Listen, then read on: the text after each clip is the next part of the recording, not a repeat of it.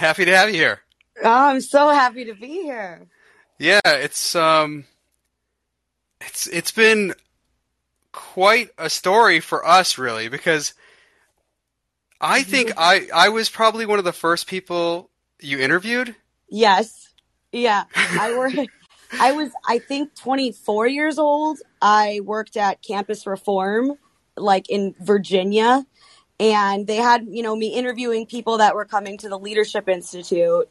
And that was, I interviewed you there, and that was before I was even wearing the glasses, because maybe a year or two later, I started wearing fake glasses because I thought they made me look cool and smart. And I did that for 7 years, and now I'm nearsighted in one eye, and I actually need them. Oh, so you were wearing glasses for years and years without actually needing glasses. Yeah, but I was actually kind of, you know, I mentioned that on the show before. Like I talked about that before, that they were fake. I just thought that I looked pretty cool in glasses, and like my career honestly took off pretty immediately, started going on the incline after I put the glasses on. So I don't think I was entirely wrong. But yeah, like I met you, interviewed you, I mean, talking pre-glasses. So that's how I know it was. And pre-hair extensions, pre-all of that. What do you think it is about the glasses? So it just makes you seem nerdier or something? Or like, yeah, what's like, so one of the reasons I started wearing them is because I didn't know how to do my own makeup. So if I put glasses on, it was like kind of looked like I've been studying all day and not just like I was like a slob. But also, yeah, like it made me look a little different. It made me look like somebody who you'd ask for advice about, you know, the stock market. I was on Megyn Kelly's show. This was obviously like years ago when she had the afternoon show. And I was on for a story that I wrote.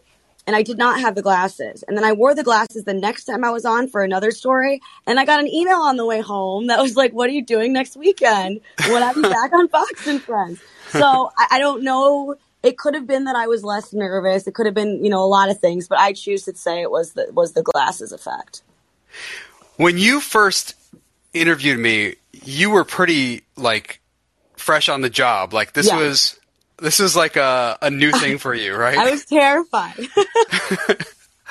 I kind of remember you being a little bit either nervous or maybe a little shell-shocked or something. Totally. About the whole thing.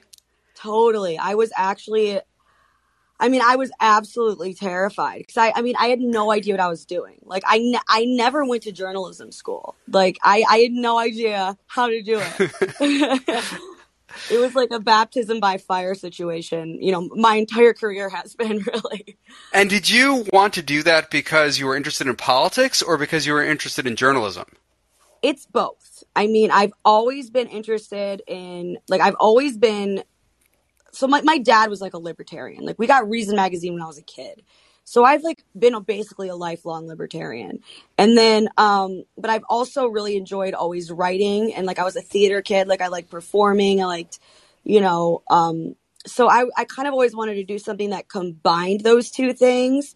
So I always kind of wanted to do like, you know, I obviously did stand-up comedy and it's been a while since I've done that, but in the stand-up sense, but, you know, you did that like for 10 years on and off, but I always wanted to kind of combine the two because I think that, with politics, it's a lot easier to get someone to listen to you if there's some sort of, you know, if there's entertainment there. Now, in terms of actually interviewing, like I had an internship at Fox Business when I was in college.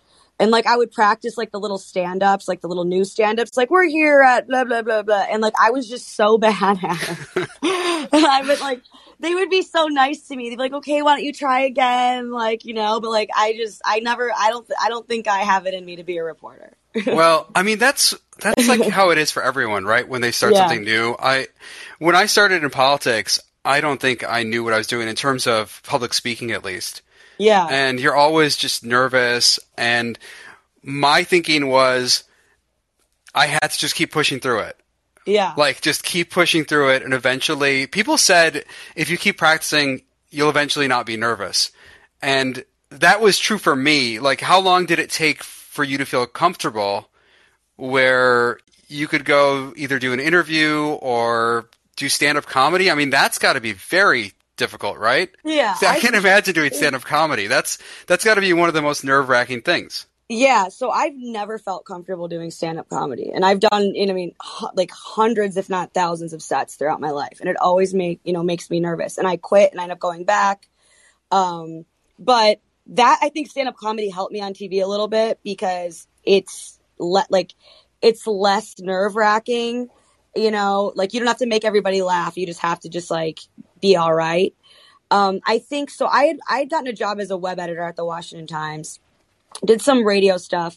I quit that job for a lower paying job at the Leadership Institute because they were going to give me TV training a little bit and try to get me on TV. Because that's ultimately kind of what I decided I wanted to do.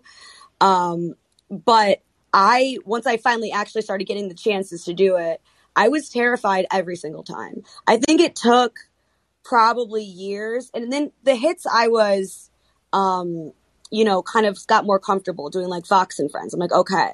But then I was a Red Eye fan, in college. So the first time I was ever on Red Eye, the first time I ever met Greg, and we joke about this now, but I was so nervous. I threw up in the bathroom before. But then I just pretended I wasn't. I was like, okay, let me play the role of somebody who's not terrified right now. And then when I started doing the pilots, which were basically auditions for the Greg Gutfeld show, same thing, terrified. I think I stopped being less terrified after they actually hired me. But, because it's what you want to do. And so if the stakes are high, then your nerves are going to be up there too.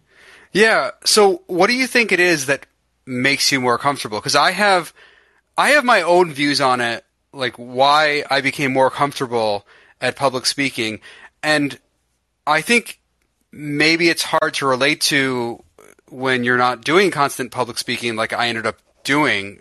But what made me comfortable was the fact that I felt like I no longer had to make first impressions. In other words, all of the fears that maybe this audience won't like me started to wane because they're familiar with me.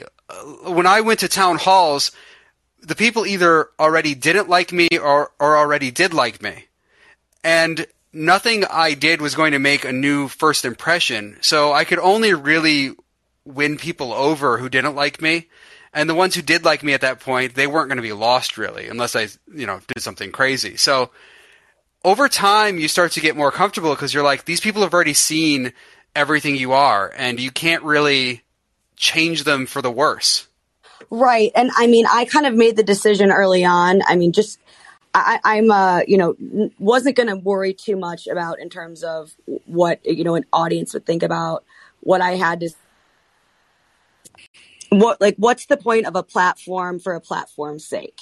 If you don't actually care about what you're saying or believe in what you're saying, then what's the point? And I think, obviously as a libertarian, there's going to be some things that I say that the Fox audience loves. There's going to be some things that I say that they might not love so much, depending on, if it's an issue, say maybe immigration or something like that. And I just, the first few times that I said something that really, kind of pissed people off. And then everything was okay, eventually, that there's kind of a lot of power in that, even though I'd already made that decision. I think that it's a lot easier to get hate from people if you know that you're at least getting hate for something that you believe in, that you were just staying true to yourself. And it can still suck. People can say some horrible stuff. I don't really look at my mentions as much anymore as I used to. I have the quality filter on and all that. But, I can't imagine how it would feel for somebody who's being a grifter and, getting hate for their grifting. Yeah. Because at least then what are you going through that for? 100%. You said something that really resonates with me. It's that when someone criticizes you for who you actually are, it doesn't sting that much. No. When people actually get my views correct on Twitter, when they're I don't like Justin Amash because X, and they actually correctly state my view. Yeah. I don't mind at all. I'm it doesn't bother me one bit. I know. I remember I had somebody say something Is Kat really saying that she wants to decriminalize all drugs and any drug that might be invented, no matter how lethal? And I quote tweeted it. I'm like, yes, that is exactly what I'm saying. Yeah. Yeah. Right. I think what's upsetting to you, just as it is to me, is when people get our views wrong. Yes. And what happens a lot of time as a libertarian, but even just as a human being, people will come on Twitter and say things about your position that are completely wrong, and then they hate you for it, and you're like, that's not even my position. Yeah, like, there's so many things to hate me for. Like, at least pick one of those. I mean, it's so, because it's obviously, you know, the polarization, and if you say something bad about Joe Biden, then that means you love Donald Trump, and if you say, you know, that you don't necessarily buy a certain media narrative on something related to Donald Trump, then that means that, you know, you're, you know, super MAGA, or, you know, it's just like, you can't have these individual views that are based on an, you know, actual set of principles or ideology. People just actually assume that. Like, they actually assume if you say something about one side that's good, then you're on that side. If you say something bad about the other side, then you're on the other side. And that's just not the case. Yeah. It's like what I have at the top of my Twitter, where it says, to a partisan, the nonpartisan is partisan. And by that, I mean, partisan people will often view nonpartisan people, and this is especially true of libertarians in the sense that our views really are across the political spectrum. Like, some things are viewed as being on the left and some things on the right. But when you're deeply entrenched in the Republican or Democratic world, where you are really buying into those parties, it's easy to view anyone who says anything critical of you or of your party as being partisan and being on the other side, even though you'll be critical of both parties. Right. And I remember, I mean, we were messaging each other during, you know, the 2020 election, where I had a very close friend of mine from over a decade who became like a very strict party line Democrat, who was very upset with me on a personal level and questioning my character because I voted for the wrong Joe, right? I'm voting for Jorgensen. I'm not going to vote for Joe Biden. And like, this sounds insane, but it's also true. And it's that we don't speak anymore because of that. And that to me is insane, because my views actually haven't changed at all since I, you know, became friends with this person.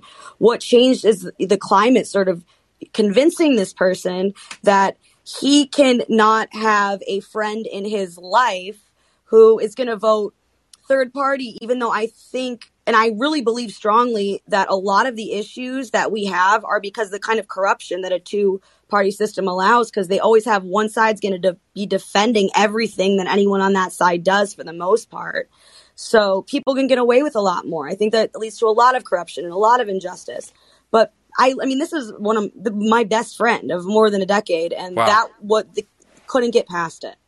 Yeah, that's tough. I mean, that's really tough to have a friend who's putting that above your personal relationship of so many years. Like, you know me, bro. Like, you know me. Right. Yeah. Yeah. I'm sorry about that, but that is happening to a lot of people. Yep. You know, where the politics is getting in the way. It happens to families even these days. Yeah. Yep. Doesn't happen in your family, it seems. You said were your parents libertarian? Yeah, my dad's libertarian. My sister is pretty liberal, and my brother's is more conservative. I think we all voted different ways actually in 2020, and like, we're fine. So. Yeah. Now, did you have like a tough upbringing, because you're a comedian? At least you did stand-up comedy, and isn't it just the case a lot of people who go into comedy are going there because of a childhood situation? I see that a lot, or hear that a lot, where they had like a rough upbringing and it brought them to comedy. Yeah, I mean, I definitely I got most into comedy when I was having a really rough time. I started doing the most stand-up when I lived in Los Angeles for that Fox Business internship. And I was going to go to Columbia and go to journalism school, but then I saw how much it would cost. I didn't want to take out a loan that big, so I was like, I'll never pay this back. So I did internships, and I lived with my college boyfriend, and I waitressed. I was a cashier for a while, but then he broke up with me. And he was like, he's a good friend of mine now, actually. I mean, we were kids. It was like 10 years ago, more than that now. And he was like, you should just like go back to the, Detroit and like, just go live with your family. Cause like, I didn't know anybody. And I was like, now I'm never going back. Like, I can't go back. And, I didn't, but the thing is that I was working all the time, but I also didn't have any friends. So, and I was so broke. I mean, like I slept on like a yoga mat. I didn't have like a bed. And then I lost like my apartment. I had to like move in with this random family, the bartender of the California Peace Kitchen where I worked. But I would go and talk about these like horrible things, on stage at like open mics and then eventually shows. And, that like trying to do it in like a funny way and hearing people laugh was just like so incredibly healing to me. Because it was really scary and I was really young and I was completely on my own. And, I think I did develop that earlier. Like I was never, I have like a wealthy family. I was really, really weird. Like I was in school, a lot of people made fun of me. But I get paid to be weird now. So like it all worked out. But you were a good student, right? Yeah. I was Well, my high school, anyone who had a 4.0 was a valedictorian. So I was one of the valedictorians. And I kind of, I knew that my parents didn't, have money to like send me away to like an, expensive school. So I worked really hard. I got, I went to Hillsdale, got a full tuition or half tuition scholarship. And the other half, I was in the journalism program, which is basically you work for the newspaper. And I got full tuition covered, but I decided in like middle school, even younger, I was like, I need to study really hard because I need to get out of here. And it was like, no offense, like to my family, really. I was just like, there's nothing for me here. I want to do all these things. So I was like, I'm not good at sports. I need to study. Now that you've gotten so far, do you ever feel like you have imposter syndrome? Yes. Yeah. That's like, because when I was in Congress, I used to wake up almost every morning kind of stunned that I was the congressman for my district. They elected me to do this job. And it was an honor, obviously, but also a bit surreal every day. Yeah, it's absolutely like it's even little things like when I come in my like badge works to get into this building. It's wild to me. Or, if I'll be out and, someone says like, oh my, like I love you on the show. And like, I'm kind of like, I'm not that cool. One of my closest friends, he was the flower girl in my wedding with my husband. He was in drag. It was fantastic. He made his whole costume himself. But anyway, he came to one of my speeches with me and like, there was this student who was like so excited to be riding the elevator with me. And then after we got off, his name's Keith. He was like, I wish I got excited to see you. And I was laughing because I've like known this person for like a decade. And I'm like, I know, it's like, I like, why me? And you start to kind of think like, are you sure? And, you get nervous. Like, why do I have this? And, but it's not that it's not hard work. Cause it is, I'm at this office. Like, I can tell you're working hours a day. Right. It looks like you're working nonstop. Like I see all the time, just on different segments and doing different things. And I help write, for the Gutfeld show also. So I'm, I write all my own stuff, but I also help write for Greg too. So like I do a lot of work and it's not just like people.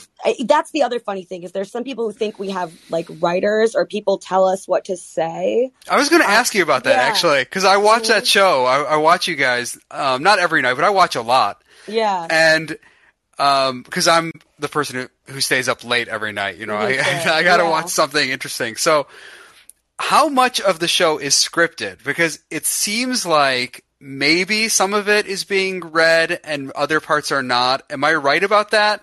I can't tell from sitting at home. And are you doing the writing for people or does each person do their own writing? So all of the conversation is totally unscripted. The stuff that, the segments that, Greg writes his monologue and then there's the different segments, where the beginning part, everyone writes one. Well, I write one. And then we have two comedians, Joe Mackey and Joe DeVito, that they punch up like the monologue and they add jokes. But I mean, and I write all my own stuff and I come prepared with material. I come prepared with jokes. But it's the kind of show where you don't always know what's going to happen. So I'm not always married to the material. I sometimes kind of just see where the conversation goes and kind of take it from there. But yeah, so it's only the stuff when he's introducing the segment is written. And then we have I'll be assigned one segment every day and other people. Yeah. Do you find it difficult to keep coming up with material? Because you obviously want the show to be a little bit funny and light. And it seems like you almost have to have some quip or something ready, but you don't know exactly how it's going to fit into the overall show, right? Yeah. And that's, that can be tough. Like, there's been times where I was like really excited to do this bit and I thought it was so good. And then we didn't get to the segments. We did the next week and I did the bit. We had a live audience and it was like silent. Like nobody liked it. It was horrible. But I learned the lesson of kind of like, you should come prepared. You should come with bits because like the opposite has happened to me too, where I'm like, oh, I'll riff. And then I got nothing and I have to so you come prepared, but you can't be like, okay, you have to be, it has to be a conversation where it's like, you're listening to what other people are saying, you're live there in the moment, but you do have the material to fall back on. I think the hardest thing is also a bunch of us on the staff submit those guest intros at the beginning. Like she's like a blah, blah, blah, or she's so this or that. And I submit those every day and it's getting harder and harder and harder to write them for myself and for Tyrus because I'm there every day.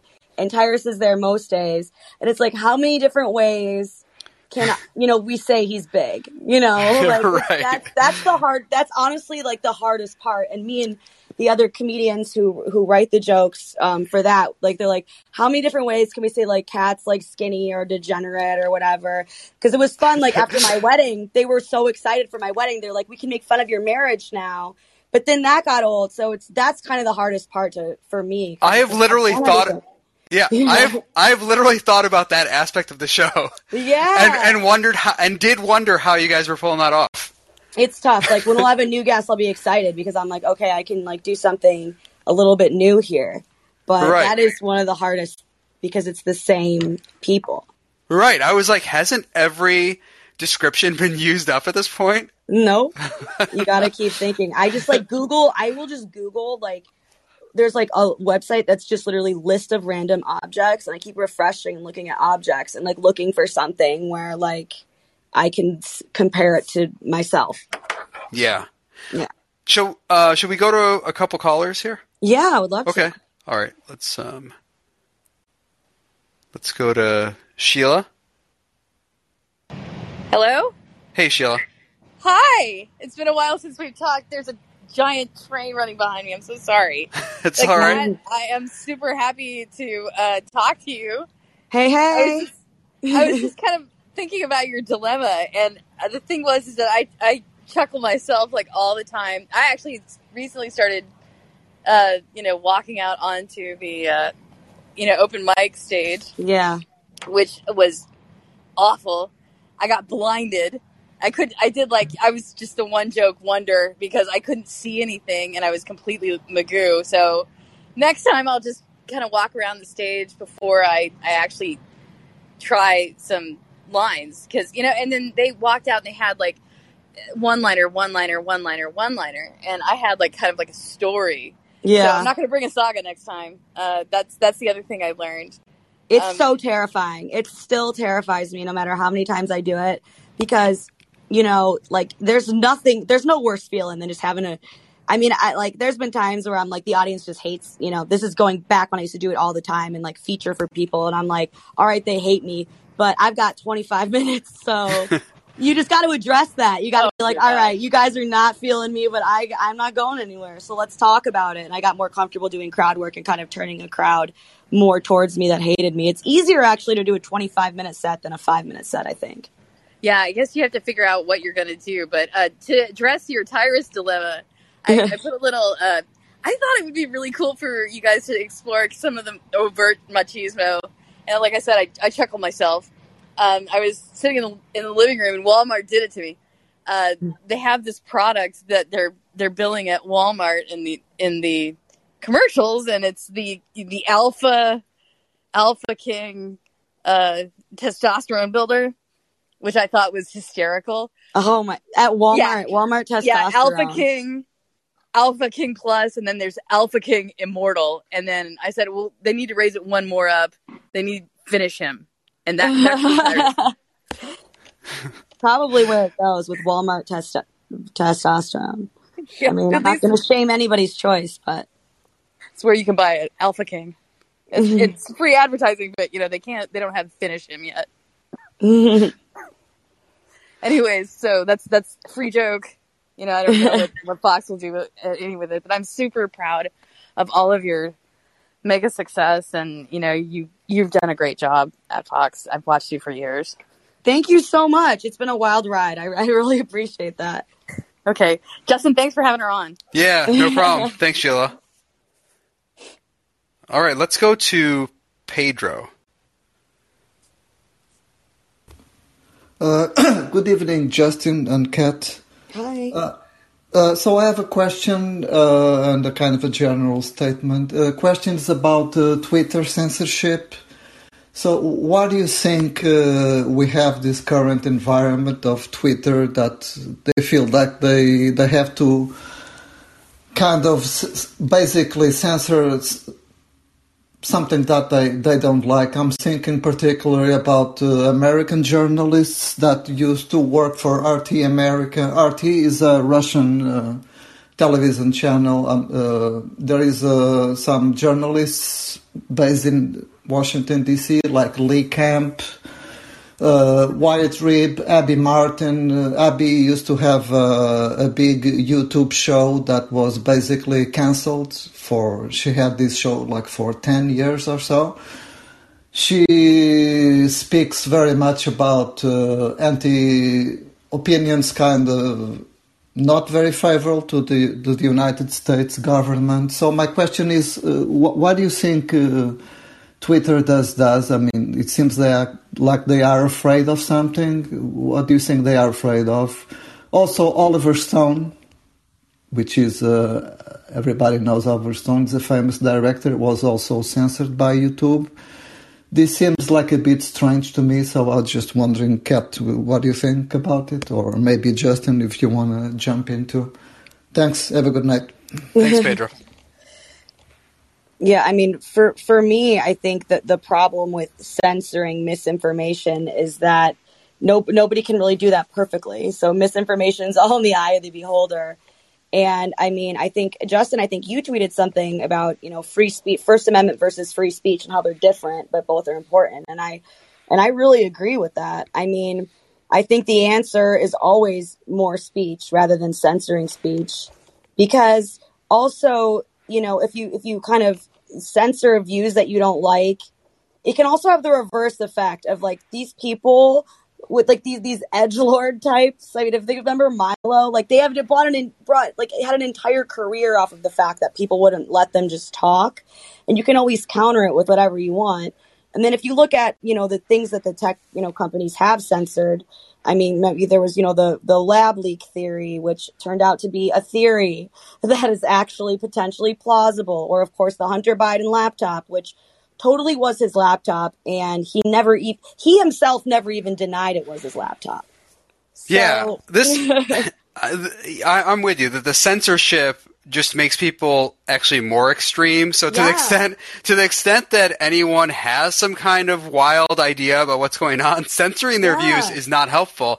I remember we had something like this in Congress where they wanted to pass, I think it was a resolution denouncing QAnon, and I was and saying like, you know, we got to watch out for QAnon. And I'm like, this is exactly what they're worried about. Yeah. Like the government passing resolutions against them. I'm like, if you're worried about riling these people up, well, what good is this resolution? It doesn't even do anything. Like, it's not going to stop anyone or do anything. So, like, what's the point of it? And then if you don't vote for it, it's going to be like, well, you're a QAnon. Right. It's just so ridiculous because obviously the way that you get to that point where you're somewhere, you know, in a situation where you are a QAnon follower is because you've been shut out of so many conversations. And if people say, okay, if you believe this, this means you don't have a voice. You're a bad person. You're a racist. You're a sexist. That's going to push you further into that corner where you're going to be more easily radicalized. And then if you have this belief that the government's against you and the government passes this resolution, which does nothing, then that just adds more fuel to the fire when, you know, you can say, hey, this is wrong. But to just, I mean, I also think that there's more important things to do than it's just grandstanding at the end of the day. Yeah. And you should always fight the speech that you disagree with the speech that you believe in. You know, like if you think someone's saying the wrong thing, then say what you think is the right thing. Yes, and then let people decide. And also just so like as a woman, right, a lot of the narrative now that, you know, Elon Musk bought Twitter is that it's no longer a safe space for women because of the, you know, harassment on Twitter. And it's just, I mean, I, of course, have experienced horrific, you know, I've seen horrific things tweeted at me, probably that I mostly don't even know about because I turn my quality filter on. I don't really look at it. But I think it's what's actually misogynistic is to insinuate that because I'm a woman that like I can't handle it because I can do, you know, handle it just as well as a man can. No, I don't like it. No, it can be tough, but I choose not to look at it. And I would have the choice to. Anyone has the choice to not look at it if they don't want to. I mean, if you dive deep into your mentions without a quality filter on, you're not going to find something good. It doesn't matter who you are. Like if any, but like, it doesn't matter who you are. If you're like have any, you know, any sort of public figure, there's going to be, and then you think about what kind of person is doing. Like, I don't do that. I'm not out there like, you know, going after people and saying like horrible stuff to them. Cause that's, you know, creepy people are going to do that, and that's what they're going to do. And I'm not going to read. And I've got bigger problems and, you know, bigger ambitions in my life than to worry about that stuff. Yeah. And I've had so many people say, you know, wild, crazy, vicious things about me over time, but I'm not calling for censorship. Like, no. Because, you know, they can say those things. They can be wrong. They're not hurting me in any way. You know, like people are going to say wild and crazy things, and that's their business. And I can tell them that they're wrong and explain it to them. And actually, there have been many times where someone says something on Twitter or on Facebook, and it's totally wrong. And I'll go on there and I'll politely correct it, and they're like, "Oh, thank you for correcting me." Yeah. And they're like they turn from like Justin is such a like whatever he's a traitor to the country. And then I'll explain what it is. And they're like, "Oh, thank you for that correction. Like, I'm sorry I said that." Yeah, no, absolutely. And if there's people that are just looking for a fight, they're kind of just looking for a fight. But the Facebook comments are kind of a wild ride too. Yeah. Like it's like some grandparents are out there that are just like pretty mean. That's the funnier thing to me than like the Twitter where it's like more anonymous and people will say all these horrible things. But then like Facebook where it's like they'll like someone will say something horrible. Like I'm just like Kat's like this like stupid bitch and like she needs to do that. And I look and it's like Bernice and it's like a picture of her with her grandkids. And I'll be like, "Bernice, like buddy, like what are you doing?" And I always but I'll defend anything you do. I always explain the difference between like saying like I wish you were dead. Like, that's totally protected speech. Like, they wish I was dead. That's different than, like, I'll be at your house at 8 a.m. and I'm going to kill you. Right. Yeah, absolutely. But I also love those kinds of things where someone says to me the most horrible thing, and then I'll look at their account and it says, like, a Bible verse. Yeah, loving grandfather. You know, love my grandkids. Christ is first. And, and I'm like, okay.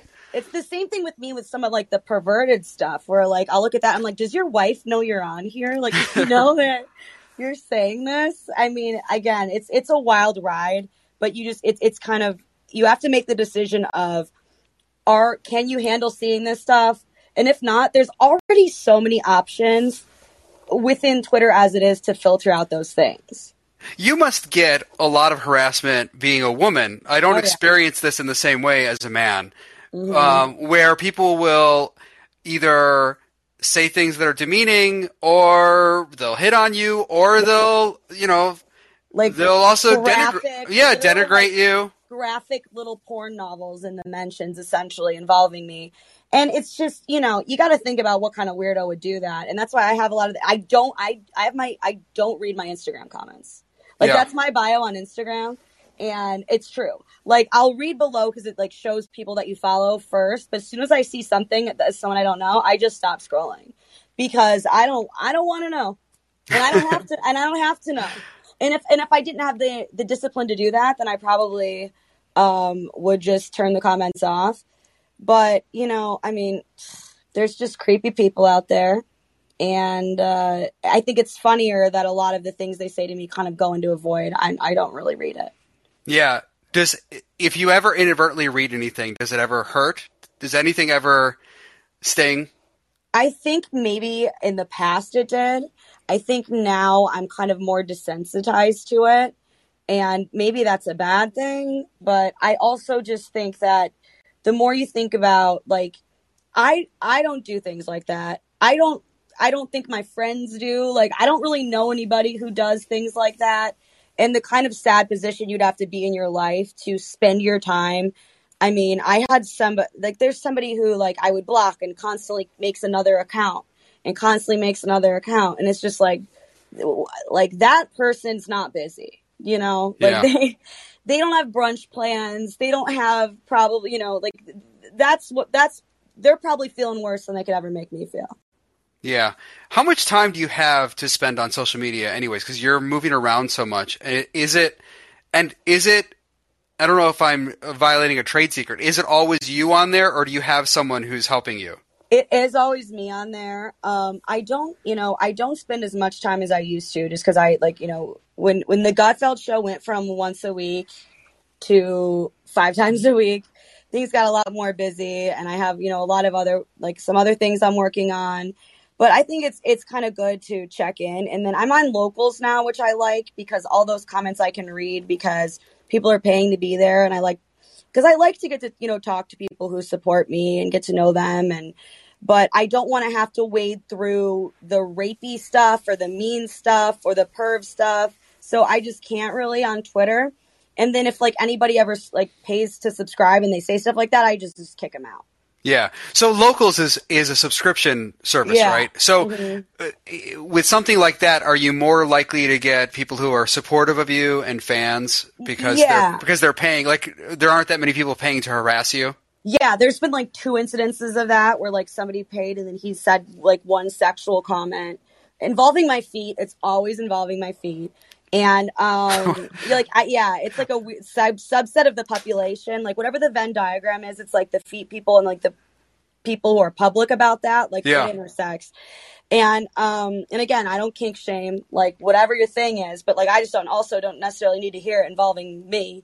But then I just kick that person out. But that's only happened like twice. It's usually people that, you know, they like to, you know, read my stuff or they like to, you know, follow me. And, like, those people, I love to, you know, talk with those people because, and I'm, you know, grateful for those people because that's how I have a job. You know, if nobody liked me, then I wouldn't have a job.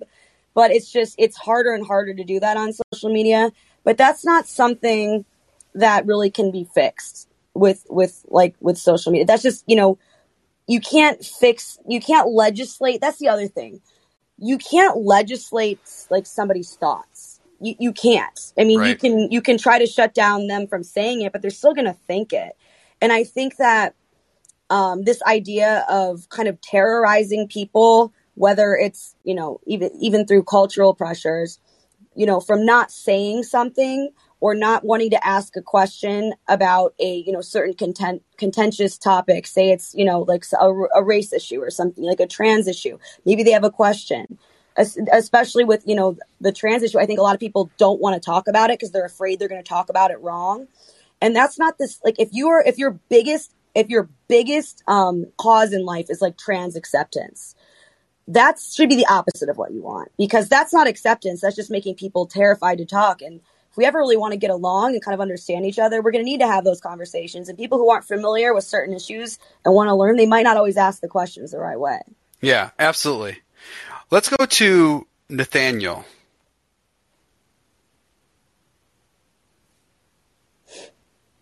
You there, Nathaniel? Yeah, can you hear me? Yeah. Yes. Hi. Hey, how you doing?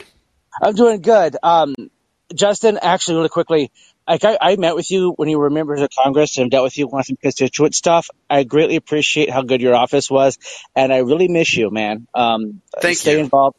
You and Kat should do something together. But I mean, I do miss you. I think you did a really great job, and fair and balanced. I think you had brought up some good points, and I'm glad you made them. As far as Kat's concerned, like Kat, I don't know anyone who doesn't like you. I've been a comedian for about 6 years. And I've actually worked with Joe DeVito. Joe DeVito, I used to watch Joe DeVito do stand-up comedy in a basement facing a photo of himself on the wall. All right. Joe and I go way back. So he's really nice guy. But, I'm also the guy who does all the filters, Snapchat filters where you guys are on Gutfeld and post them on Twitter. Okay. Cool. Yeah, no, so, I appreciate that.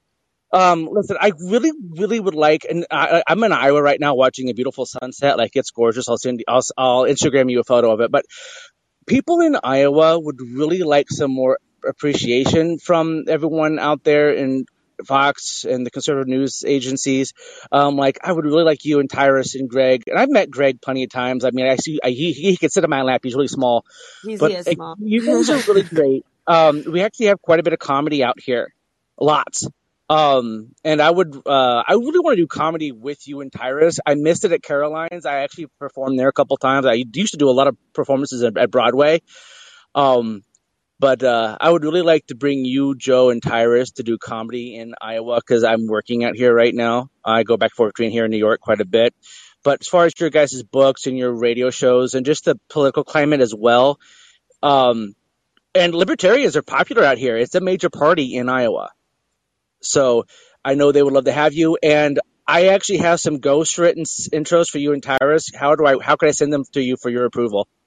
I'd give it to Joe DeVito. Yeah, but Joe will steal them. I know that. I know. Listen, I have some pretty good ones, actually, that I think they're pretty. I mean, you guys come out here, I guess I can give them to you. But just so you know, you're the only person at Fox whose autograph I actually had put my personal autograph book, not on some random book or something. You actually went into my autograph book with all I've met every president since Richard Nixon, and you're in that book. Oh yeah, I think I actually remember signing that. I remember signing that because I still remember being like, "Are you sure?" Wait, so it has all the presidents and also Kat? Yeah. Yes. Listen, I've lived in Iowa, so I've met Nixon before, back in the early 90s. I met Jackie O. I've been golfing with Ted Kennedy. I actually have a tie that Ronald Reagan gave me and a brooch that Nancy gave me. I've ridden in 3 different presidential limousines. I've sat in JFK's and Reagan's. I've been on the Marine One. I've been on Air Force One. I've been on Trump's personal helicopter. And the day before, I was in Barack Obama's Beast limousine. I watched Joe Biden get shit on by a bird recently. This is what I do. I'm autistic. So my association made my comedy really good. Also, comedy is better than therapy because, well, when you date a Taylor Swift album, you need therapy. And that's how it's a long story. I'll share some other time. But yeah. I mean, the only person who's had worse dating experience in the world than Kat is me. But Kat's happy, and I'm glad everyone's happy that Kat's happy. That's how we know that everyone else in the world is happy. Kat's happy. That's what I said when my 1 year wedding anniversary is actually on this Sunday, and when I got married, I said that this honestly proves that this shit can happen to anyone. I was the most single person in the world, dating only horrible people and never working out. And I was eventually at a point where I was like, I'm so single and I'm so happy being single and I never want to be not single. And then I met my husband and then I still was like, I don't know if I like him that much. And then my sister told me to go out with him again. And then we moved it. We never spent a night apart, moved together after a few months and got married. So it is possible. I'm just glad. I mean, he's the type of guy who went and he's a veteran. You're a half veteran, but yes. I think your problem was, Kat, is that you were going with guys who really did not deserve a woman of your caliber. I mean, you are way smarter than you give yourself credit for. You're probably you and I would say Shannon Bream and two of the most brightest, happiest people. And when you actually meet you guys in person, you guys are the brightest rays of sunshine. And I think people need to appreciate that about both of you. And also Janice Dean, you guys are actually the happiest people I've ever met. And you guys are just brilliant. And I honestly just hope people appreciate that about each one of you. Thank you. All right, thanks, Nathaniel. Come to Iowa, please. Yeah. I'll tweet you and have Travis follow me back, and then we'll work on getting you guys to Iowa. Okay. Amazing. Sounds good. Thanks, Nathaniel. Thank you. All right. See you tonight on Gutfeld. See you tonight. All right. Let's go to David.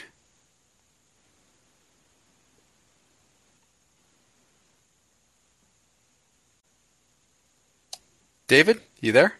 Hey, can you hear me now? Yeah. Hey, David. This is my first time using call-in, and so they should give you some money or something for bringing people in. Well, my question is, I imagine both of you guys, for your careers and what you do, you need to stay pretty informed on a lot of different topics. So I guess my question would be, what do you do to, I guess, try to get a clear vision of current events and issues and things like that? Yeah, I mean, I guess for me, it's, I read a variety of things, right? But I think one thing that helps the most is that I do have a core set of principles that just kind of apply no matter what the situation is. I don't really have to wait to see what, I want, someone else says, like, what I'm supposed to think about something. And no matter what the situation is, if you have just a core set of beliefs that really are your values and the way you see the world, then no matter what the situation is, you kind of already have some idea what you think. All you have to do is learn actual facts about it. Yeah, I totally agree with Kat about that. It was always a help to me that I had a set of principles I deeply believed in, so that when I was at town hall meetings or wherever I was addressing political questions, if someone asked me something I didn't really know about, I could learn some of the facts and respond based on what they're saying. Whereas a lot of my colleagues had to wait. They had to find out. They had to find out. What are you supposed to say about this? Right. Right. If a constituent asked them something at a town hall, they'd be like, let me get back to you on that. Now, that doesn't mean I didn't sometimes just not know enough to say something, but for my colleagues, it was a lot of the time. They had to wait for Paul Ryan or Nancy Pelosi or someone to tell them what is the thing we're supposed to say to this question. And it does help to have that set of principles. But admittedly, I also had a great staff when I was in Congress. That was very helpful. That I had people who were like-minded, who I could depend on to provide me information, provide me the data I need, provide me all of the background facts. That was extremely helpful, and it's one of the things I miss most being out of Congress. I don't really miss the job. I don't really miss most of my colleagues, but I do miss having a great staff and having the access to them to have that information on an ongoing basis, to know every piece of legislation that's coming up, know them backwards and forwards, because I had staff that were helping to prepare me. Now I have to do a lot of that on my own, which means I spend a lot of time on Twitter. I spend a lot of time reading bills on my own or reading news articles. But what I know from my experience in Congress is, especially when you're dealing with political issues, you can't really depend on what the media are saying about the issues, because it's just not it's not right a good percentage of the time. I don't know if it's half of the time or what, but it's a very high percentage of the time where they really don't know what they're talking about. Yeah, and I think that no offense, Kat. No, none taken. And I think that's something that's important to do too, which I sometimes do, is I've said like, well, I kind of, I see this, but there's this. I think that it's okay to not always be like, I got to have the hottest take and I'm going to go in so hard on this, even though I don't know what I'm talking about. Like, I think there needs to be a little bit more of like wanting to listen and wanting to kind of wait and see how things play out, rather than being like, all right, I'm going to have the hottest, fieriest take so I can get on Mediaite and like people pay attention to me, because I think that that's so harmful. Again, I always go back to, I don't want a platform just so I can like have a platform. Like it goes back to, you know, these certain, you know, issues that I care about and values that I have. And if I don't, if I'm not sure, I just, I will sometimes even say that, like, and I think that should be a little more common. Yeah. You can't be an expert on everything. But Kat, a lot of people these days, especially, I guess sort of Twitter celebrity types. Yeah. I mean, people who are influencers or whatever, they're on Twitter and they might have their own podcast or they might be media personalities. A lot of them don't mind just spouting off and then being wrong. Right. Like they could be totally hypocritical and somehow they don't really feel the kind of shame that maybe you and I would feel. No. If we said the wrong thing. And that's a little bit difficult to navigate on social media, because people will be like, Justin, like, why aren't you forcefully saying X, Y, or Z? And I'm like, I don't have that information to make that judgment. And this person's going to say it and maybe they'll be wrong and they'll just move on and not care that everyone's calling them a hypocrite. Right. And I think a lot of people don't care. And that's, again, that's why I think the two-party system is so bad. It's because kind of everybody's doing it that is so aligned to either one party or the other. And they kind of all defend each other and they're all doing the same thing. And I think that's what allows for the hypocrisy and the corruption, is because it's really unchecked. Well, thanks, David. Appreciate it. Yeah, thanks, guys. Yeah. So we got a question from someone who texted in the live chat, says... I'm pretty familiar with Justin's libertarian beliefs, but I'm not sure about Kat's political compass. I know she's definitely liberty adjacent. Would you consider yourself libertarian in general? Yeah, I definitely am. I mean, I'm completely libertarian. I mean, I guess small L libertarian, although I've always and I've said this on television even, I've only ever voted libertarian in my entire life. And when there's no libertarian on the ballot, I write in my cat's name. I have no affiliation with either party. I know that obviously my workplace is more just conservative, obviously Fox News, but I've also, you know, been completely, I've never said anything that I disagree with, no matter what it is. I'm extremely, I don't understand anything but being skeptical of people who have power over you as a sort of check on that power. Like, I don't understand it. It doesn't make any sense. Like, how many times do you need to be screwed over or lied to before you start to say, wait a minute here? Is it tough sometimes being on Fox News where people will have very strong conservative views and some of them are your friends and colleagues, and they are saying something that you might adamantly disagree with, but it's a little bit dicey maybe. I don't know. It's not comfortable to call out someone on the air who is a good friend of yours. Do you ever run into that? It's not because, you know, you're going to be enemies or anything, but maybe you just don't want to embarrass them on the air or something? No, I honestly, I don't. My life just went out. I honestly don't feel that way. I mean, this was within the past month. Greg did an entire monologue on how much we need bro. And Greg is like, you know, my mentor. He's a very close friend of mine. I respect him a lot. But the thing is, he also respects me. He did an entire monologue on broken windows policing and like how we need that. And I could not disagree. I straight up said I could not disagree more with pretty much everything he said. And, you know, I said, you know, there's, you know, all these, you know, if you look at, you know, NYPD and you look at these numbers, there's really no correlation between that and violent crime. And that I also I just think it's, you know, things like stop and frisk are a violation of constitutional rights and civil liberties. And I felt completely comfortable saying that.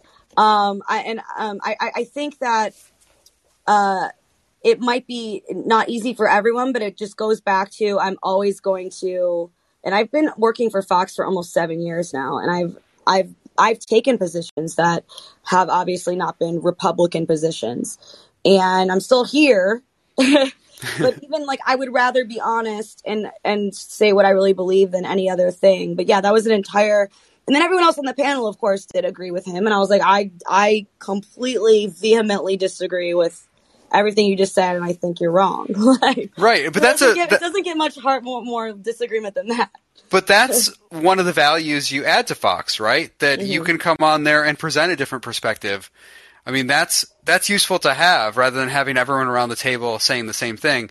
And you know, I've watched your show, and there are people saying different positions, but you seem like the more libertarian person in the group, and maybe there are others who have libertarian leanings. So you sometimes meet some of them halfway. Yeah, because I wouldn't say Greg is extremely conservative on a lot of things. Like, he's very much for the drug legalization and other things like that. But I'm just he's a lot more conservative than I am on some things. So I'm just like completely libertarian. But I think the interesting thing about having the regulars be me and Greg and Tyrus is we're different. Like, we have different. Yeah.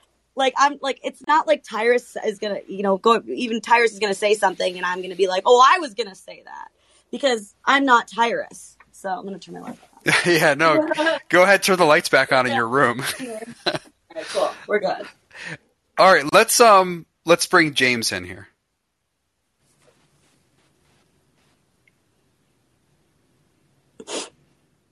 Hello. Can you hear me? Hey, yep. James. Yeah. Hey, how's it going? I wanted to comment on everything I'm seeing with Elon Musk buying Twitter. You know, I hear people on both sides. Yeah, it's going to be great for free speech. Oh, no, he's going to let it go wild. My thoughts are this. I would rather see what happens in the next 6 months to 2 years, because it may be like, you know, when these billionaires buy a sports team and it's just more of a hobby than it is a passion. Yeah, I mean, I'm kind of just excited to see it be shaken up a little bit. And I think my view from the beginning, when I saw how much everyone was freaking out, that we're all kind of members of one political party or one political philosophy, and everyone thought, you know, okay, they're overreacting. Why are they such crybabies? Blah, blah, blah. I tend to think that people generally, if they're that upset, they have a reason to be. And I think that the algorithm has been a certain way, and I would rather just have it be open what that algorithm is, rather than say, you know, no, it's not. But then you see evidence of that and you argue. I think that it's got to be at least something. I'm excited for something different compared to what it was before.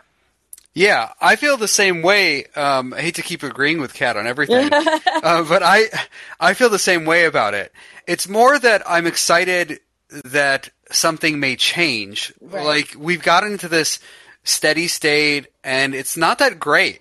Like, the way it's working right now, people are really angry with everyone else, and it's created so much tension. And I really think the algorithm has a lot to do with this.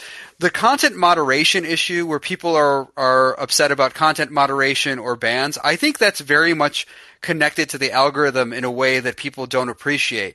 The algorithm is creating a lot of the tension by forcing or producing certain engagements that end up being at times rather inflammatory. And then that leads to situations where people say things that then they get banned for, or suspended, or whatever it might be. If you had a different algorithm, you might not have the same problems. Now, I don't know that Elon Musk can fix it. I'm not sure that he can. Yeah. But I do think that it is better to have someone like him who might be able to absorb some of the losses. I know that he's got borrowing that's involved in the purchase and all that. I understand all that. But he still has more of an ability as a guy who has a whole lot of money, wealthier than anyone on the planet, to absorb some of the losses, to make it function in a way that is more conducive to peaceful discourse. Now, I'm not sure that it will happen, but I do think if there's someone who could make it happen, it's someone like him. Whereas any other person or groups of people in charge are going to be beholden to shareholders and are going to be designing it in such a way that they've got to get that ad revenue, they've got to get that engagement, and it's very hard for them to make any kind of drastic change. Yeah, I agree. And it's, I'm not saying, okay, you know, this is going to be amazing now, and he's going to fix everything. I don't necessarily think that. It's also, I don't like live and die for Twitter. I mean, some of the reactions are just, because even if you look at the way, like, a lot of, like, quote unquote journalism is now, it's like people will write a paragraph and they'll just do a bunch of tweets.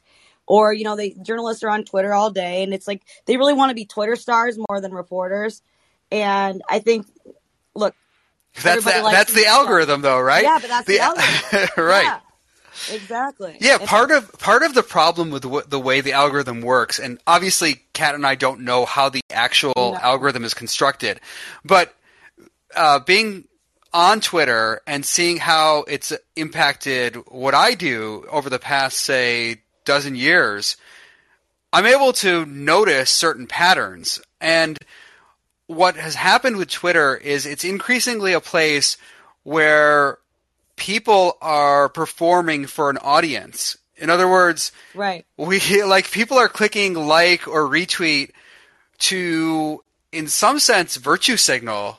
Oh, like you're like with one tribe or another. Yeah, like there's people weighing in that don't need to, for that exact reason, and you just hate to look at your timeline, and it's just the same story, you know, the same article with a bunch of people quote tweeting it and writing this, or like wow, or like really, and it's like, this isn't adding anything, right? Other than to just prove like you're on the good team. Sure. That's all that it is. And everyone is guilty of that at one point or another. Yeah. But the issue is the system is designed to create that kind of engagement. Like it wants us to do that, and it promotes that kind of stuff. When you say that kind of stuff, it feeds into your psyche. Like it's designed to make you feel like, hey, you said this and then got 100 likes or 200 likes or 10,000 likes or whatever. Like there's a lot of dopamine involved too. For sure. Right. So I think there's a little bit of like a drug addiction in a sense. It's like that where people are addicted to it. And that has very much to do with the way Twitter has designed the system. Now, I'm not saying that a different system will be more exciting, but I think it will be better for our health. You could have a system that is much better for our overall health as people, as human beings, even though maybe it's not as exciting. We're not getting that, you know, that injection of dopamine or whatever while we're doing it, but it's more rational and reasonable. Like the way Twitter used to work. Right. I remember when, as an example, I was talking to someone about this today. When the Snowden revelations came out, I was like all over that. In fact, I was the lead member of Congress trying to stop the surveillance state, push back against the surveillance state.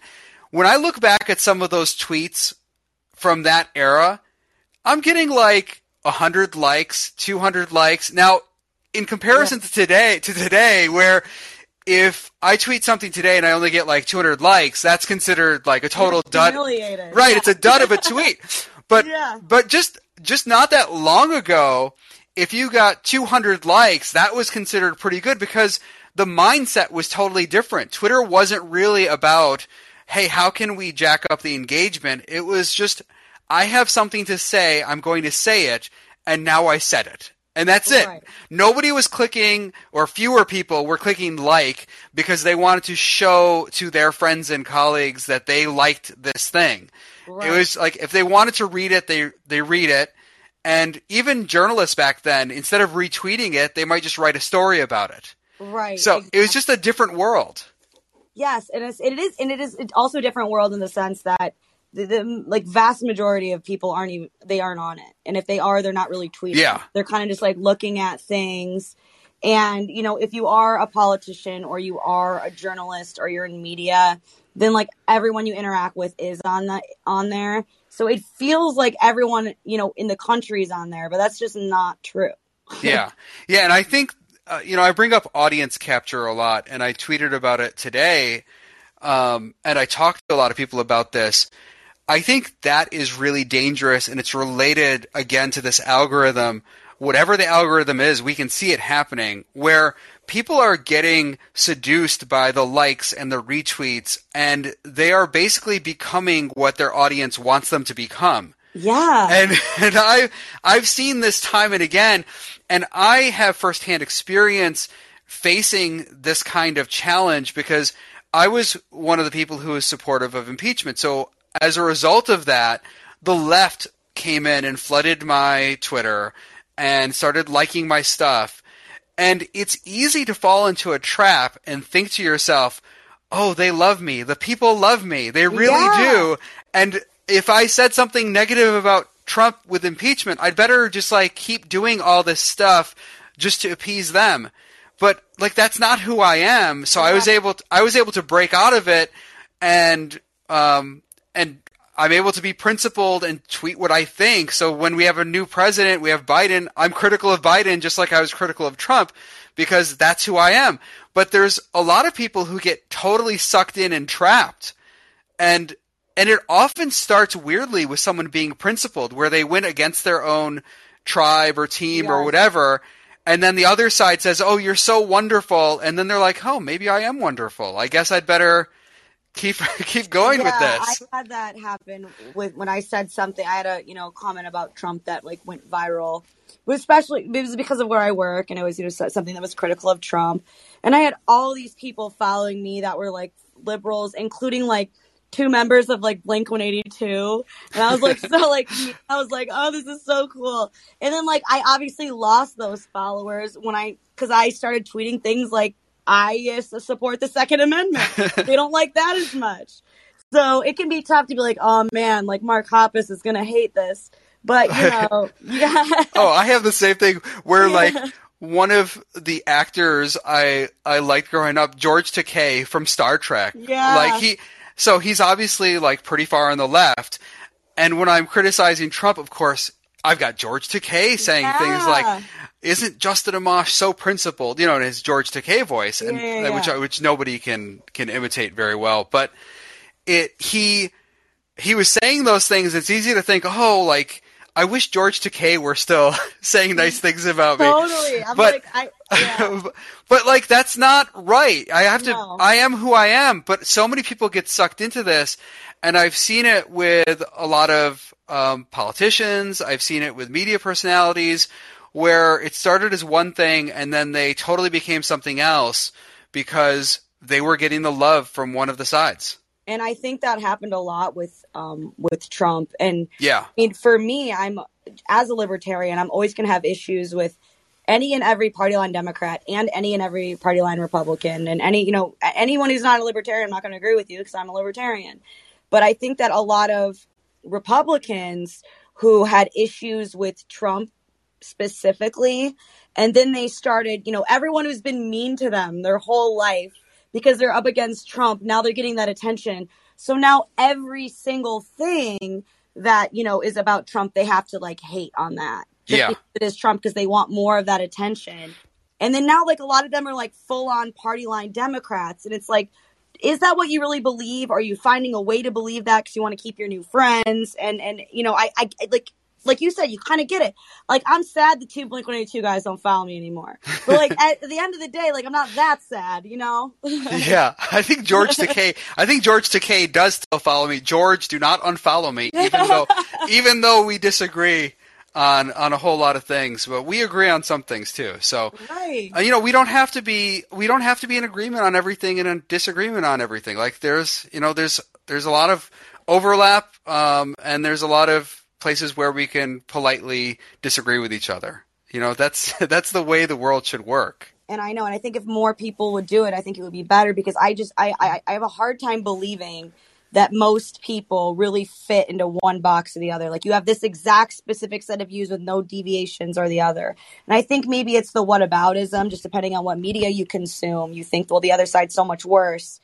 But I don't think that's not the best situation for anyone. Yeah. One of the things I've noticed that's really strange is whenever someone from the left comes onto Twitter to criticize me, and a lot of them are coming on and they're followers because they started following me during the Trump impeachment stuff. Right.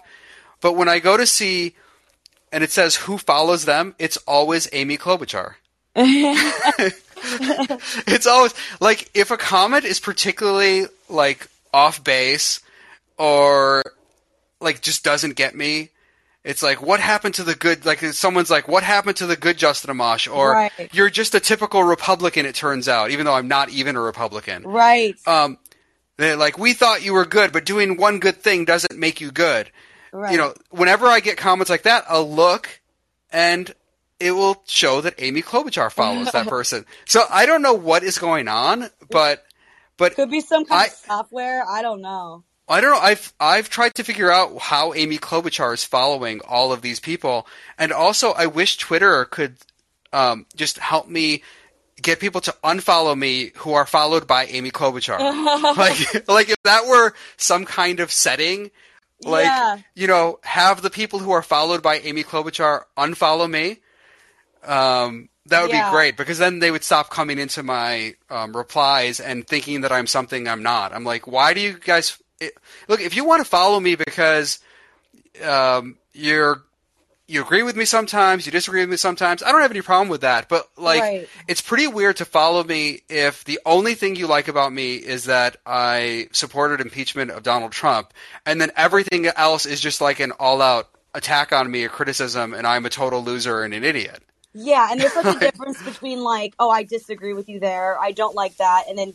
Even Gutfeld and I will talk about this, and it's like this one thing that drives us nuts is seeing the "I used to like you until," like I used, and it's sometimes it's the stupidest shit.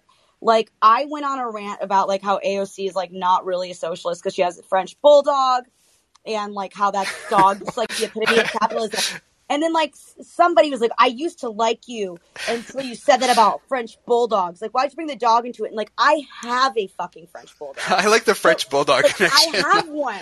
Like, I'm just saying, like, this dog is like, it's genetically engineered and it's like C-sections. It's like, there's a lot of capitalism involved in one of these dogs, not a rescue. French bulldogs are not socialist, you're saying? No, they're not. Like, that's not, like, without capitalism, this dog does not even exist. Right. So, I mean, but like, I used to like you until, and it's like, well, then you didn't like, and it's like, I say one thing and they're like, well, now I'm unfollowing. And I'm like, then go ahead. Like, then do it. Yeah. All right, we've got Sheila on here, and if anyone else wants to call in, feel free now. But we'll go back to Sheila for hopefully a quick comment or question. Hey, Justin, I just want to tell you that your sun is really shining right now because a lot of people in the Democratic Party will follow anything that looks strong. And I've discovered this over the years. They'll love bomb anybody who's like saying what they want today. Oh, I need validation. And so you're validating whatever they're on today. And so they'll love bomb anyone who does what they want. And you're a politician. You should know all about that. It's like, do what I want. Do what I want, Justin Amash. Do what I want. I still wish people were more principled. It's just, it's so hard for me to accept in some ways. Character they don't possess. It's hard. But I don't think it's just a left issue. I think the right does this too. Oh, I mean, okay. In all fairness, let's look at Tulsi Gabbard for a second, who has been saying a lot of things that are more and more right leaning. Yeah. I think she is a little bit into this, you know, getting captured by her audience, where they're steering her in a direction and they're saying the things about her that she wants to hear. And if she took a different turn, those people might turn on her pretty quick. Mm-hmm. Yeah, like a bunch of piranhas. Like, I've watched it. It's really ugly. You don't want to be that person because you're by yourself. You know, and I respect Tulsi tremendously. I do not want to see her isolated amongst people who do not really identify with her political aims and values, just because she's being used for a few convenient and fleeting talking points. So to the algorithm stuff, because that's what drew me in. That was the little hook that fished me in. I just want to let you know that Elon actually has an AI ethics nonprofit.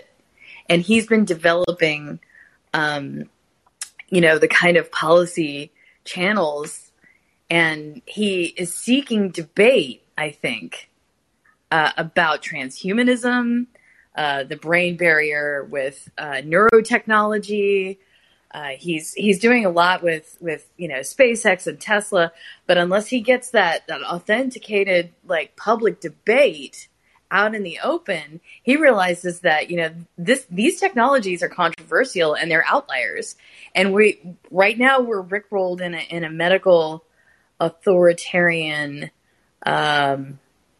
I don't know what would you call it, Kat? It's really not very conducive to my opinions about my own health, and it's dystopian. And he can't function and think he's going to get more funding from the government or not get more funding for his trials or whatever he wants to do with transhuman tech or other forms of controversial AI unless he gets that public debate going. He probably doesn't want it to become, because China will run the vanguard and control everything because from the top down, like a hive, if they let it happen. The other thing I wanted to say about Elon is that, Elon can code. Elon can hire 10,000 coders to fix this, but does he have the right policy? And this has been the point of that debate all along. Do these people have any leadership? Where is the impetus, or where's the fire underneath? Where is it coming from? I've participated in algorithmic workrooms for years. I've been writing on it and writing a book on it, in Privacy as a Spider, but I also did some contributions to AI scholarship to try to get them to understand that it's not just an engineer's issue. There is a statesmanship element and a statecraft element. And the more they ignore that and seek to kind of wobble away for it and let the algorithm build, take care of it. Well, that's what we have. So I just want to shut up now and let you say. Thanks, Sheila.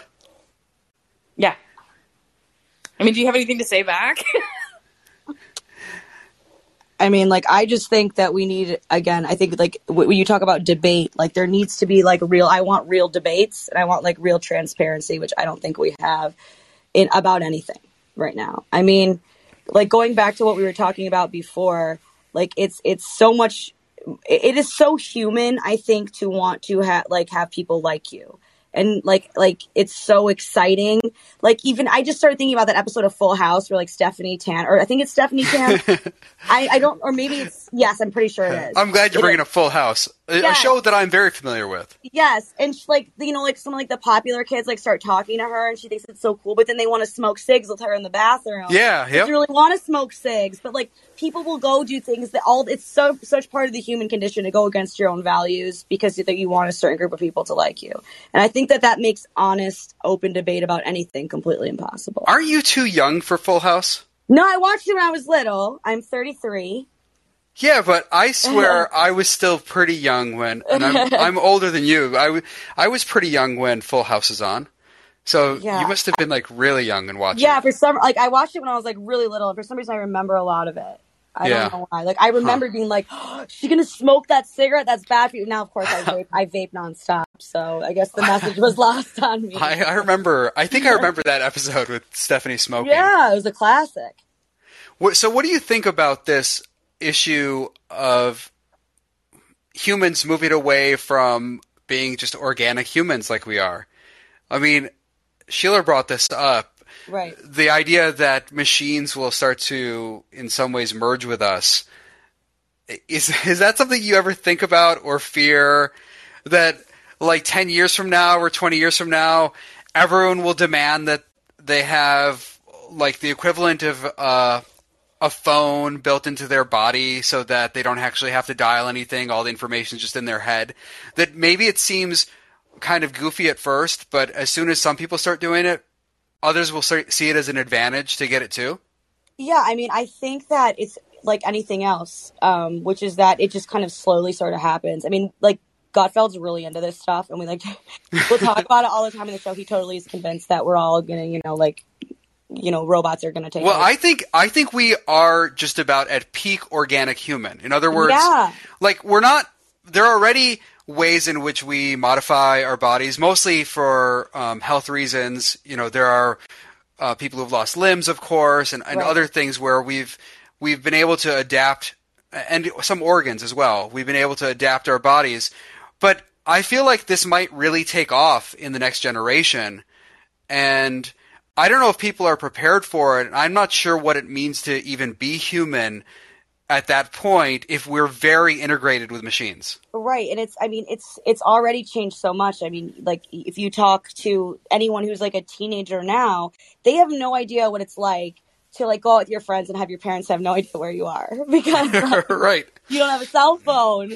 So like you say you're having a sleepover at Britney's, but you're not at Britney's. Like it's a lot harder to, you know, get away and like it probably hanging out in a different way when everyone has a cell phone. And you just, that's just normal now. And I think that, you know, obviously that's different than what Sheila's talking about, but it's also not, in the sense that, you know, you just kind of get used to technology and see, you know, it just, you don't have the option to not have a cell phone now. Like right. you tell your boss, like, yeah, I don't have a cell phone. Like you call me, I'm going out. Like, that's just like, you're not going to have a job. Like, yeah, it's a different world. And you brought up being a kid. Like yeah. when I was a kid, I could just get on my bike in the morning and then come back in the evening. And that was that. Like there was, you know, we didn't even have a way to find people. Right. Like if the kid who knows what the kid is doing, and then can come back home, and that was considered normal. And now we're like tracking everything very right. precisely. Like yeah. if, you know, if I need to know, did my kid make it to school? Well, there's some way to track my kid. Right. Absolutely. I mean, I do the same thing. I get my bike. You go knock on your friend's door and you'll say like, can Kristen, can she come over? Can we play? Like, right. You know, and not like now it's not, and you know, you just, there was no way to have to like I didn't have a cell phone until I had like a Nokia thing for a while, and then it broke like maybe my junior year. But my senior year, I had like a little flip phone. But before that, I just didn't have a phone. So like, yeah. I would leave and then I would talk to my parents when I got home. Right. And that's like, it blows kids' minds that are like even like teenagers now, or even like early 20s. It like blows their mind. Right. I was talking to my constitutional law professor about how things have changed, and I was talking to Jimmy Wales at Wikipedia about how things have changed. And it's just amazing, like, when I was a kid, even our ability to look things up. Right. I try to tell my kids this and explain yeah. it, that there were facts that were unknowable when I was a kid. Like, yeah. like yeah. There was no way to know it. If I wondered about a particular river in some country across the world, you know, on the other side of the globe, like there might be no way to know about that thing, or like you might have on a particular issue, some like one line in an encyclopedia somewhere or something. But now we can look up just about anything and get it. And my worry is that in the next generation, say in the next 20 years or so, there will be technology where we can basically connect all this stuff to our brains. Yeah. And there will be such a temptation for everyone to get it. As much as people say like, hey, don't track me, bro. Like, I don't need yeah. you following everything I'm doing. I don't want the government knowing what I'm doing. But there will be such a temptation when you know that your mind can just look up all the answers instantly. Translations can be made. And someone speaks a foreign language. Well, you've got the translator built into your brain. Totally. Like, I don't know how people will resist that stuff. And then when that happens, are we human? No, I totally agree. And especially if like it could get to the point where you don't really have a choice, in the sense of if everyone else has it, then you're at that disadvantage. Then like, who's going to hire you? Yeah, like you can only speak 3 languages. You can't speak 15 because with your brain implant, then the other guy with the brain implant's going to get the job. So I totally do think about that kind of stuff, and I can see that happening. And it's like how that will change what makes each individual person special. Yeah. Well, did you see? I was going to bring this up. Did you see Mike Tyson punching that guy on the yeah. plane? Yeah. And I was like, why does this guy mess with Mike Tyson? And like, Yeah, I don't get it. Like, listen, like, I've been drunk on a plane before, too. Like, you know, like, you got a long flight, you got to drink, fall asleep, whatever. I don't think I've ever been so drunk in any location that I would start, like, fucking with Mike Tyson. So I don't understand. Yeah, it was pretty nuts. The reason I was thinking about it is because I did have an incident with Mike Tyson at one point. Really? In my life. And fortunately, he didn't beat me up or anything. But I was at a club with him in Las Vegas. I mean, we happened to be at the same club. Yeah. And I saw him there. And so this was like early in the day of like phone camera technology. And I was like, okay, maybe I'll take a picture of Mike Tyson at the club. Here he is. And so I start to lift up my phone and Mike Tyson points at me and he gets up out of his seat and I'm like, oh man, like this is like the worst scenario ever. Okay. This was like a rooftop club. Yo, bro, you saw your life flash before you. And I was like, Mike Tyson's going to throw me off the roof. Yeah. Like, this is the end of it. But I somehow managed to calm him down, you know, and I told him, look, I didn't take a picture. I'm really sorry. I didn't take a picture. And he backed off. But, like, that's very different from what I saw on the plane. They showed the video of this guy just, like, harassing Mike Tyson. And I'm like... Yeah, like, he asked for a picture. He did the selfie with him. And then he just continued to bother him. Yeah, I was like... Again, you know, obviously you can't, like, Mike Tyson, I guess, broke the law, right? But, I mean, like, come on. I mean... Has he been... Have they investigated him for it? I don't know what's happened there. Yeah, I haven't heard that. It's also just, like, it's not just that Mike Tyson's, Mike, you know, he's got a reputation for not being, like, the chillest dude in town all the time. Yeah, I do think it's funny that nobody was sympathetic to this guy at all. Like he got beat up by Mike Tyson and like zero people were sympathetic. I was looking for one person on Twitter to be like, "Oh, like Mike Tyson should have beat this guy up though." Even but there was like even on the five, Judge Jeanine was like, "Well, listen, I have to say, you know, as a you know, I go with the victim, blah blah blah." But like, come on, like she was kind of saying like she's on his side without saying it, like. Judge Jeanine even was not like crying any tears for this guy. Right? Yeah, it was pretty. It doesn't get more Law and Order than her, so I think that. Yeah, I mean, Mike, he's an interesting guy though. Like, I heard him on Joe Rogan a couple times, and boy, he gets really philosophical when he's interviewed. Yeah. He can get very philosophical, and then I think. They showed a picture of him and he was reading like Thomas Sowell or something like, yeah. Like it was like Mike Tyson's learning about like you know economics and I don't know, it's really something. Yeah, I appreciate an enigma. Like no matter what the characteristics are in general, usually it's always interesting to see stuff like that. Yeah. Well, Kat, I know you've got to get going. I really appreciate you taking the time, spending it with us today. And the pleasure is mine. Again, if I could have seen this future moment from when I was so nervous to interview you, like, I don't know, like 9-10 years ago, I lose my mind. So. I love how the tables have turned. It's like leading up to this, I was like, this is one of the best things ever that years ago, Kat interviewed me and look how far, like favor on your part. And I was like, look how far she's come. And now she's coming onto my podcast and I'm interviewing her. Yeah. And it really is. I mean, I love it. I don't know. It